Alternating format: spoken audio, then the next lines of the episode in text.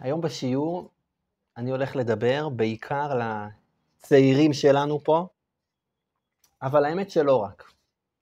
אני אפתח בשאלה, אה, לאן אנחנו צריכים לשלוח את הילדים שלנו, לאיזה מוסדות? דיברנו על זה כבר בעבר כמה פעמים. האם לשלוח למוסד שקרוב לבית, למוסד הרגיל, הממלכתי, או לטרוח, להשקיע יותר, לפעמים זה גם עולה יותר כסף, ולשלוח למוסדות, מה שנקרא מוסדות על טהרת הקודש, שזה לימודים שבעיקר משקיעים בלימודי קודש. אני מדבר כמובן על גיל של גן, ואז בית ספר יסודי. יש פה חברים שעוד מעט uh, מתחתנים, בעזרת השם, ויבואו ילדים גם כן, בעזרת השם, וצריך לחשוב על הדברים האלה. האם לקרוב, או למה שנקרא טהרת הקודש.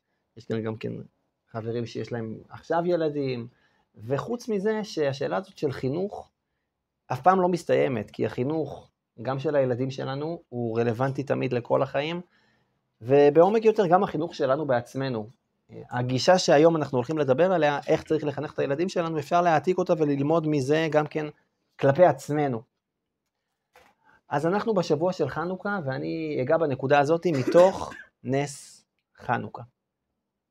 נס חנוכה מלמד אותנו לא להתפשר איך שמתחילים. ההתחלה צריכה להיות גבוה, וכשאתה מתקדם, להגביל. עוד יותר גבוה. להתחיל חזק ואז להגביל. בדיוק.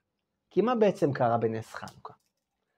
חנוכה, 200 שנה אה, אחרי אה, בניית בית המקדש השני, זו תקופה שעם ישראל נמצא פה על אדמתו, אבל היוונים מגיעים, האימפריה היוונית משתלטת, ומתחילים לגזור גזרות, אין להם בעיה שהיהודים יחיו, אבל לא לעשות שבת, ולא לעשות ברית מילה, ולא לעשות טקסים, לא לקדש את הלבנה, וכל מיני...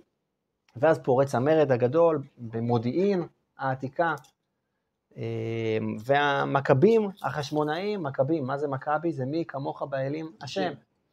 הם נלחמים ומצליחים להביס את היוונים מארץ הקודש, ואז הם מגיעים לבית המקדש. הנס של חנוכה זה למעשה רצף של ניסים. אחד הניסים המפורסמים זה מה שאנחנו מתפללים בתפילה, מסרת גיבורים ביד חלשים, רבים ביד מעטים, טמאים ביד טהורים, רשעים ביד צדיקים. זה הנס של ניצחון המלחמה. אבל הרצף של הניסים לא מסתיים בניצחון של המלחמה, הוא ממשיך. החשמונאים, שהם גם כן כהנים למעשה, מגיעים לבית המקדש וצריכים להדליק את המנורה. הם רואים שבית המקדש הרוס ומבוזה, ובשביל להדליק את המנורה צריך כמובן שמן, שמן זית.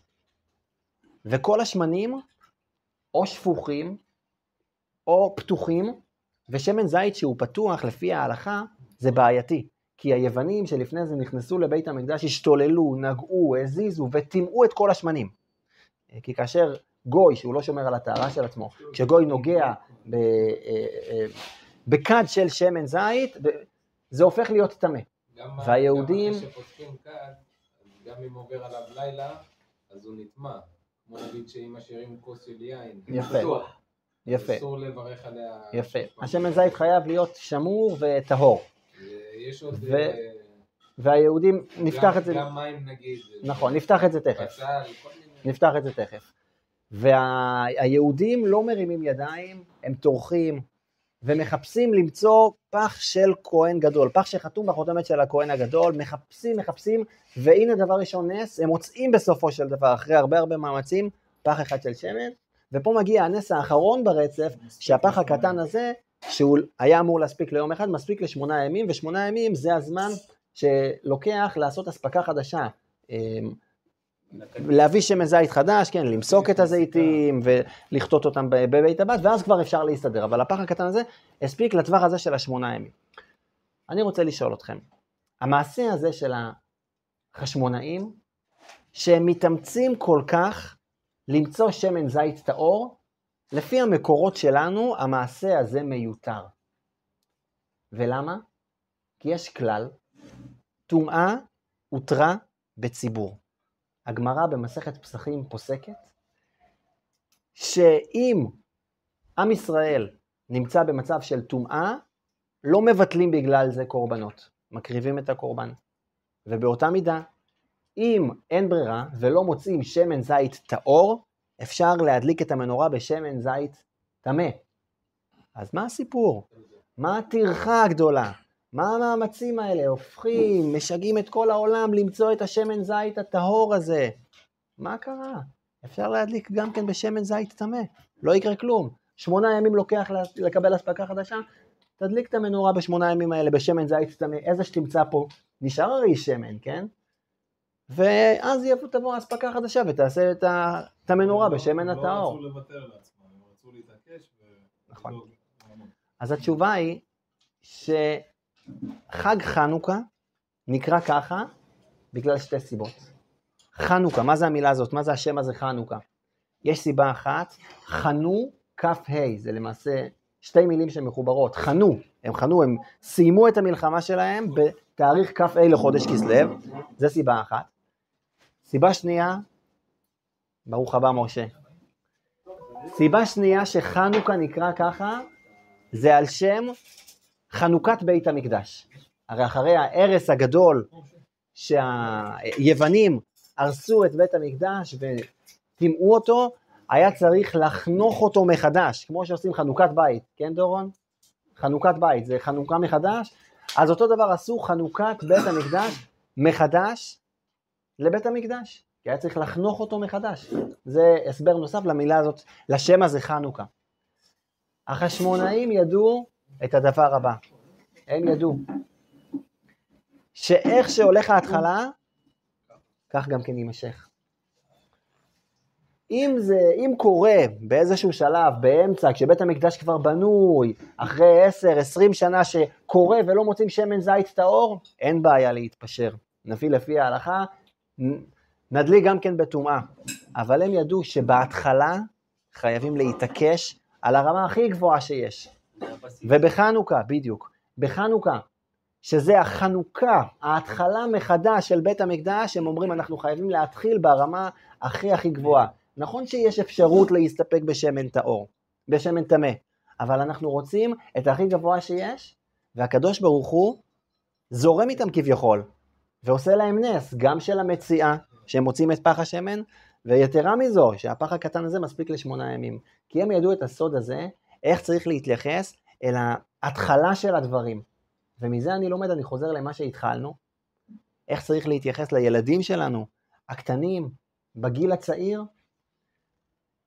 להשקיע, גם כשזה כרוך במאמצים, גם כשזה כרוך בכספים, גם כשזה כרוך באי נוחות, ללכת על הכי גבוה שיכול להיות דווקא בשנים הראשונות. כי ההתחלה היא, ה, היא היסוד, היא הבסיס לכל השנים בהמשך. איך כתוב בפסוק? בספר דברים? כי האדם עץ השדה. אנחנו משולים לעצים. מה משותף בינינו לבין העצים? יש כל מיני נקודות, אני אציג בפניכם נקודה אחת. כאשר העץ, נכון, העץ חייב שורשים חזקים, ונקודה נוספת, כשהעץ הוא מבוגר כבר, הוא יציב, הוא איתן, אם יבוא מישהו וישרוט בו שריטה, או שזה לא יהיה משמעותי, או שגם אם זה יהיה משמעותי קצת, הוא יקבל פצע העץ, הוא יוכל להחלים, הוא יוכל להתרפא. אבל כשהשתיל עדיין רך, כשהשתיל הוא קטן, הוא צעיר, עכשיו נתנו אותו, שריטה קטנה, בימים הראשונים, בהתחלה של השתילה, של השתיל, זה יכול להיות משמעותי לכל אורך חייו של העץ. העץ כולו, חלילה, עשוי לגדול עקום, או עשוי בכלל לנבול ולא להצל... לא להיקלט טוב אם השריטה קורית בהתחלה, בימים הראשונים, בתקופה הראשונה של השתיל. כי האדם עץ השדה. כאשר האדם הוא כבר מבוגר, אז אנחנו כמו מקבילים את, את עצמנו לעץ שהוא מבוגר. אם צריך, יש פה, פה נפילה, שם נפילה, פה צריך להתפשר על משהו, לקבל איזושהי שריטה, אם הבנו, זה בסדר, יהיה אפשר להתמודד עם זה. אבל כשהילד הוא צעיר, הוא רך בשנים, אז זה הזמן לא להתפשר. ללכת על הכי גבוה שיש. ואם זה היסוד, אם זאת ההתחלה, בעזרת השם ככה זה גם כן ימשיך הלאה. וכמו שאמרתי, זה נכון לגבי חינוך של הילדים שלנו, אבל זה נכון גם כן לגבי עצמנו. כולנו למעשה ילדים, כולנו יש לנו דברים שאנחנו מתחילים מחדש את הדברים, אז את המסר, אז את הנקודה הזאת של איך שמתחילים, אם לקחנו על עצמנו איזושהי החלטה טובה, לא להתחיל ככה בקטן, להתחיל בגבוה, ולדעת שאיך שמתחילים את העניין, ככה בעזרת השם גם כן יימשך הלאה. אז אנחנו נעשה לחיים, נזכיר אה, את כל עם ישראל, את ההצלה של החטופים בעזרת השם, והצלחה של החיילים היקרים שלנו, שחלקם מוסרים את נפשם, וזו הדרגה הכי גבוהה ש, שבן אנוש יכול להגיע אליה, אז נקדיש גם כן להם את השיעור הזה, ושנזכור את הנקודה הזאת. לחנך את הילדים שלנו על טהרת הקודש, ואז גם כי יזקין, לא יסור ממנה בעזרת השם. לחיים, לחיים. חיים.